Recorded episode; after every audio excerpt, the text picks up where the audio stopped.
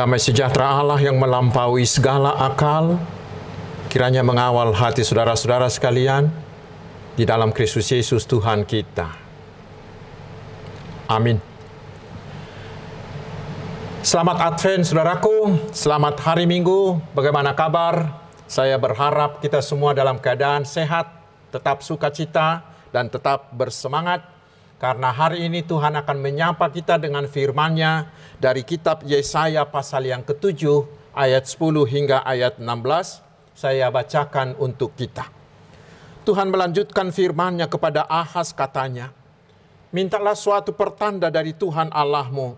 Biarlah itu sesuatu dari dunia orang mati yang paling bawah atau sesuatu dari tempat tertinggi yang di atas. Tetapi Ahaz menjawab, Aku tidak mau meminta, aku tidak mau mencobai Tuhan. Lalu berkatalah Nabi Yesaya, baik dengarkan, hai keluarga Daud, belum cukupkah kamu melelahkan orang sehingga kamu melelahkan Allahku juga? Sebab itu Tuhan sendirilah yang akan memberikan kepadamu suatu pertanda. Sesungguhnya seorang perempuan muda mengandung dan akan melahirkan seorang anak laki-laki dan ia akan menamakan dia Immanuel.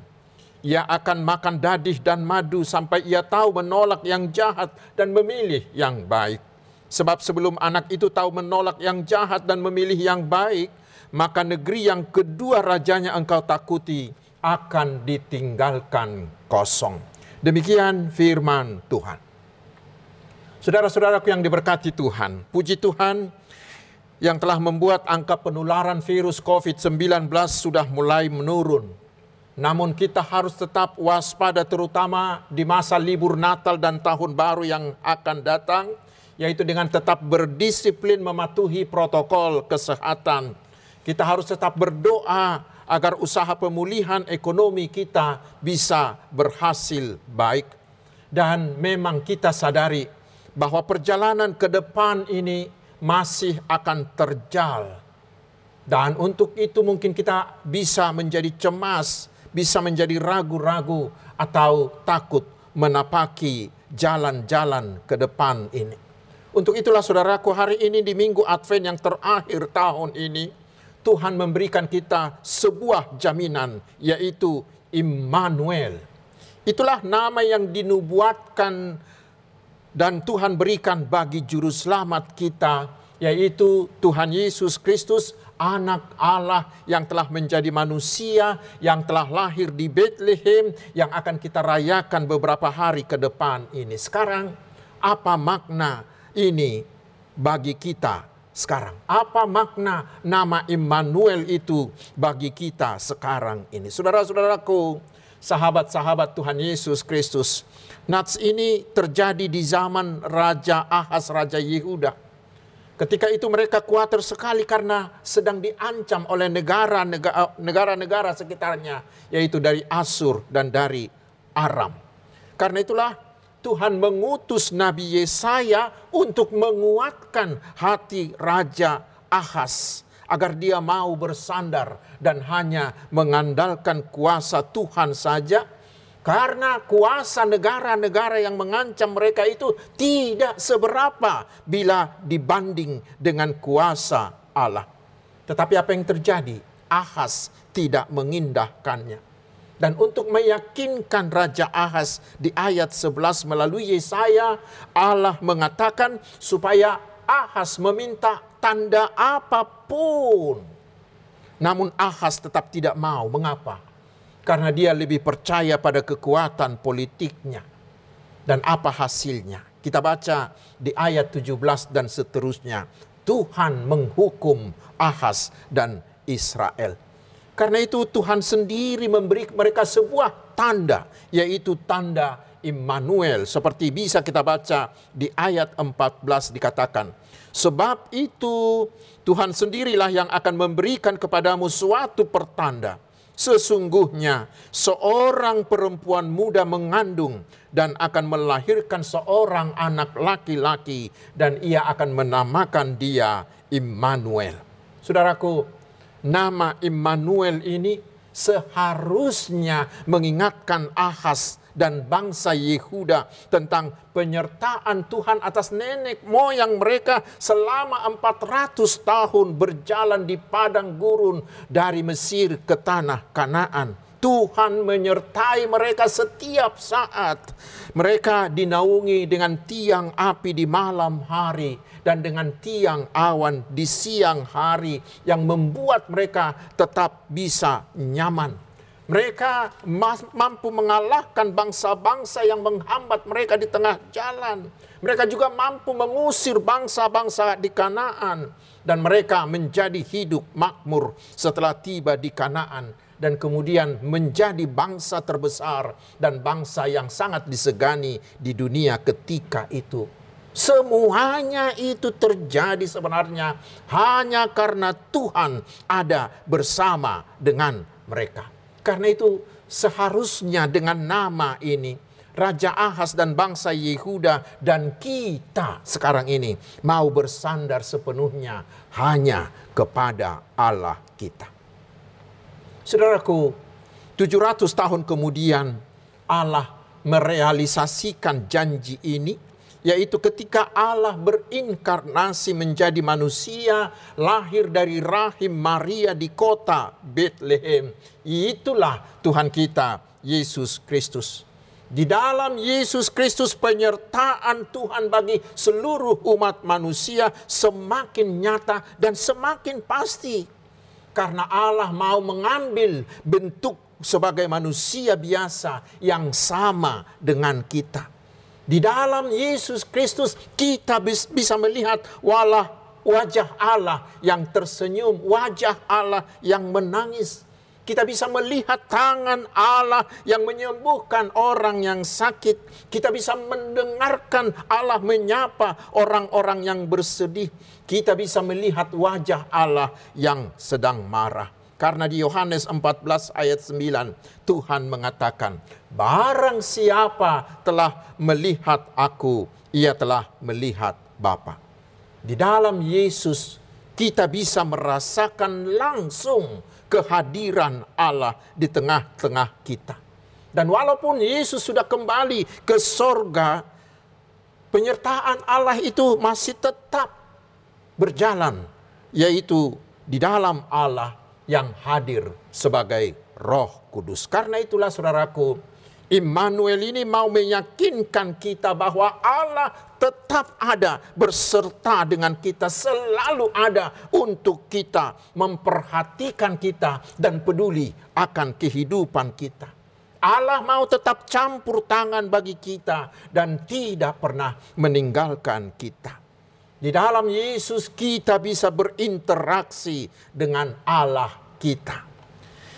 Saudaraku mungkin kita pernah menonton di televisi ketika orang-orang begitu mudah berinteraksi, begitu mudah bercanda, begitu mudah bersalaman dengan Bapak Presiden kita Jokowi dan orang-orang begitu senang karena kedekatan itu. Tetapi itu tidak seberapa dibandingkan dengan Immanuel Allah kita. Karena dengan Immanuel itu kita manusia yang hina dina ini, manusia yang berdosa ini, manusia yang terdiri dari berdebu tanah ini bisa berinteraksi, bisa bercakap-cakap, bisa berkeluh kesah, bisa curhat, menumpahkan semua unek-unek yang membebani hati dan pikiran kita kepada Allah sang pemilik dan penguasa segala sesuatu kepada Allah yang maha kuasa di sorga itu. Itulah sukacita kita di perayaan Natal yang segera akan kita rayakan beberapa hari lagi, yaitu Allah yang hadir di dalam Tuhan Yesus Kristus, yang berimmanuel di dalam Tuhan Yesus Kristus, Allah yang mau mengambil tempat yang sama dengan kita. Bahkan kemudian mau memberikan nyawanya untuk menyelesaikan masalah hutang dosa kita. Dan mau menjadi pahlawan bagi kita dengan mengalahkan kematian, mengalahkan dosa, mengalahkan iblis. Sehingga oleh dia Immanuel itu kita beroleh hidup yang kekal. Saudaraku, itulah Immanuel. Dan sebenarnya bila kita jujur, itulah yang kita butuhkan dalam hidup ini. Mengapa? Karena hampir setiap saat kita menghadapi ragam masalah dari masalah yang biasa, yang ringan, hingga masalah yang pelik, yang berbelit-belit. Terutama setelah dunia dilanda pandemi COVID-19 ini. Tidak sedikit, tidak sedikit orang yang kelimpungan, terkadang tidak tahu harus berbuat apa-apa. Mungkin karena datangnya begitu tiba-tiba dan kita tidak pernah mempersiapkan diri untuk itu. Di saat seperti itu saudaraku kita benar-benar membutuhkan seorang, seseorang atau seseorang pribadi yang bisa menjadi sandaran kita, menjadi teman berbagi kita, menjadi teman yang menguatkan kita. Itulah keheranan yang Tuhan berikan kepada kita di hari Natal, yaitu Immanuel, di mana Tuhan mau meninggalkan tahtanya di sorga yang begitu mulia dan mau bersama-sama dengan kita di dalam Tuhan Yesus Kristus. Dia mau menjadi sama dengan kita, manusia yang hina dina ini. Pencipta langit semesta alam mau bersahabat dengan kita, orang-orang yang berlumuran dosa ini. Karena itu saudaraku, hari ini firman Tuhan menyerukan kepada kita apa pun yang saudara alami, apa pun bagaimanapun keadaan kita, mari saudaraku bersandarlah hanya kepada Immanuel. Sehingga kita bisa berani menghadapi segala sesuatu. Itu sama seperti waktu kita anak-anak dulu bukan? Bila ayah kita ada bersama dengan kita, kita tidak ada takutnya sedikit pun untuk apa pun, terhadap apa pun bukan? Seperti itulah bila kita sekarang bagi kita ada Immanuel Allah yang beserta dengan kita. Saudaraku yang diberkati oleh Tuhan Yesus, kita akan segera memasuki tahun 2022. Dan kita belum tahu apa yang akan terjadi di sana. Tetapi pengalaman kita di dua tahun terakhir ini mengisyaratkan bahwa jalan yang akan kita tempuh ke depan ini cukup terjal dan penuh dengan tantangan, penuh dengan onak dan duri. Tetapi hari ini Tuhan mempersiapkan kita untuk itu dengan memberi kita sebuah jaminan yaitu Immanuel itu berarti apa pun yang terjadi Tuhan ada beserta dengan kita. Tuhan ada untuk kita, untuk membantu, untuk menguatkan, untuk menyelamatkan, untuk memenangkan kita menghadapi segala kekhawatiran, segala kesulitan dan segala ketakutan-ketakutan kita. Mengapa? Karena dengan menjadi manusia sama dengan kita, Tuhan Yesus Kristus bukan hanya tahu tentang seluk-beluk sorganya, tetapi Tuhan Yesus tahu dan bisa merasakan apa yang kita rasakan. Karena dia jugalah yang mencipta kita. Sehingga Tuhan Yesus mengenal kita dari A sampai Z. Sehingga setiap kita menghadapi masalah, dia sudah tahu dan dia siap untuk menyelesaikannya bagi kita. Tetapi persoalan yang sering muncul justru mungkin dari kita yaitu apakah kita mau didekatinya? Apakah kita mau membuka diri ketika Tuhan Yesus datang mengulurkan tangannya menjalin persahabatan dengan kita? Pemasmur di Mazmur 73 ayat 28 mengatakan saya bacakan di bahasa Indonesia sehari-hari dikatakan tetapi bagiku sungguh baiklah berada dekat Allah. Tuhan Allah kujadikan tempat perlindunganku. Bahasa Batak ngamadok utuk kudo hasol hoton tu debata. Ketika Yesus hadir menjadi manusia di tanah Palestina, tidak sedikit orang yang tidak mau menjadi sahabatnya tidak sedikit orang yang menolaknya, bahkan yang memusuhinya, bahkan yang membunuhnya. Bukankah masih banyak juga orang yang bersikap seperti itu sekarang ini? Orang-orang yang tidak mau membuka hatinya bagi Tuhan Yesus, orang-orang yang bahkan menolak kehadiran Tuhan Yesus? Bukankah masih banyak orang yang membenci, yang membunuh Tuhan Yesus yang datang menghampirinya untuk memberkatinya, tetapi mereka membencinya dengan perilaku mereka yang mengikuti jalan si iblis, bukan?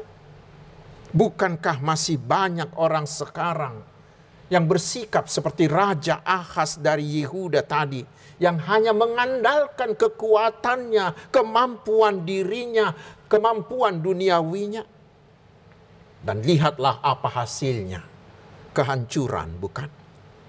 Karena itu saudaraku di hari Minggu Advent yang terakhir ini, hendaknya kita menyerukan, Selamat datang Yesus, Allah yang mau bersama-sama dengan saya, sehingga saya tidak takut akan apa pun yang terjadi di masa depan.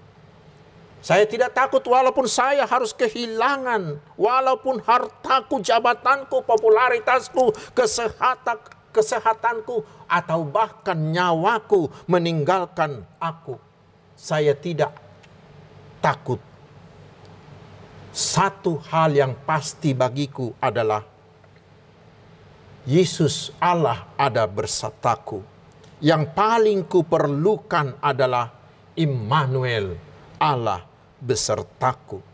Dan itulah yang terutama dan terindah bagiku. Hendaknya kita semuanya mau mengatakan seperti itu. Tetapi memang saudaraku Tuhan Yesus tidak pernah memaksa supaya kita menerima dia.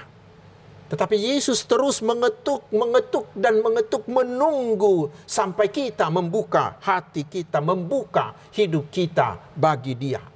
Kita baca di Wahyu pasal 3 ayat 20. Dan bila kita mau membuka diri, bila kita mau membiarkan Tuhan Yesus dengan leluasa turut campur dalam seluruh kehidupan kita, pasti Tuhan Yesus menjadi sahabat, menjadi andalan, dan menjadi pahlawan bagi kita.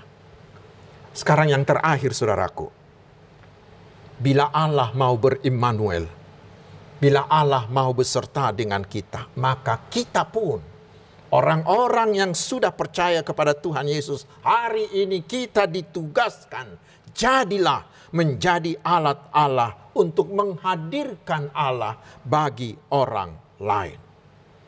Tema Natal dari persekutuan gereja-gereja di Indonesia tahun ini dan juga tahun orientasi HKBP di tahun 2022 adalah tahun kesehatian. Hendaknya ini semuanya menyemangati kita. Agar kita mau melakukan kasih Kristus dengan menjalin persahabatan, persaudaraan yang sehati, yang sepikir, yang sepenanggungan, yang sependeritaan dengan semua orang siapa pun mereka kita mau menghadirkan kasih Allah bagi orang-orang yang mengalami musibah, yang menderita, yang dalam pergumulan, yang dalam kesedihan, terutama mereka yang terdampak oleh pandemi COVID-19 ini. Sehingga mereka juga turut merasakan Immanuel, Allah ada beserta dengan kita. Karena itu selamat Advent saudaraku, Immanuel Tuhan sudah beserta kita. Amin. Mari kita berdoa.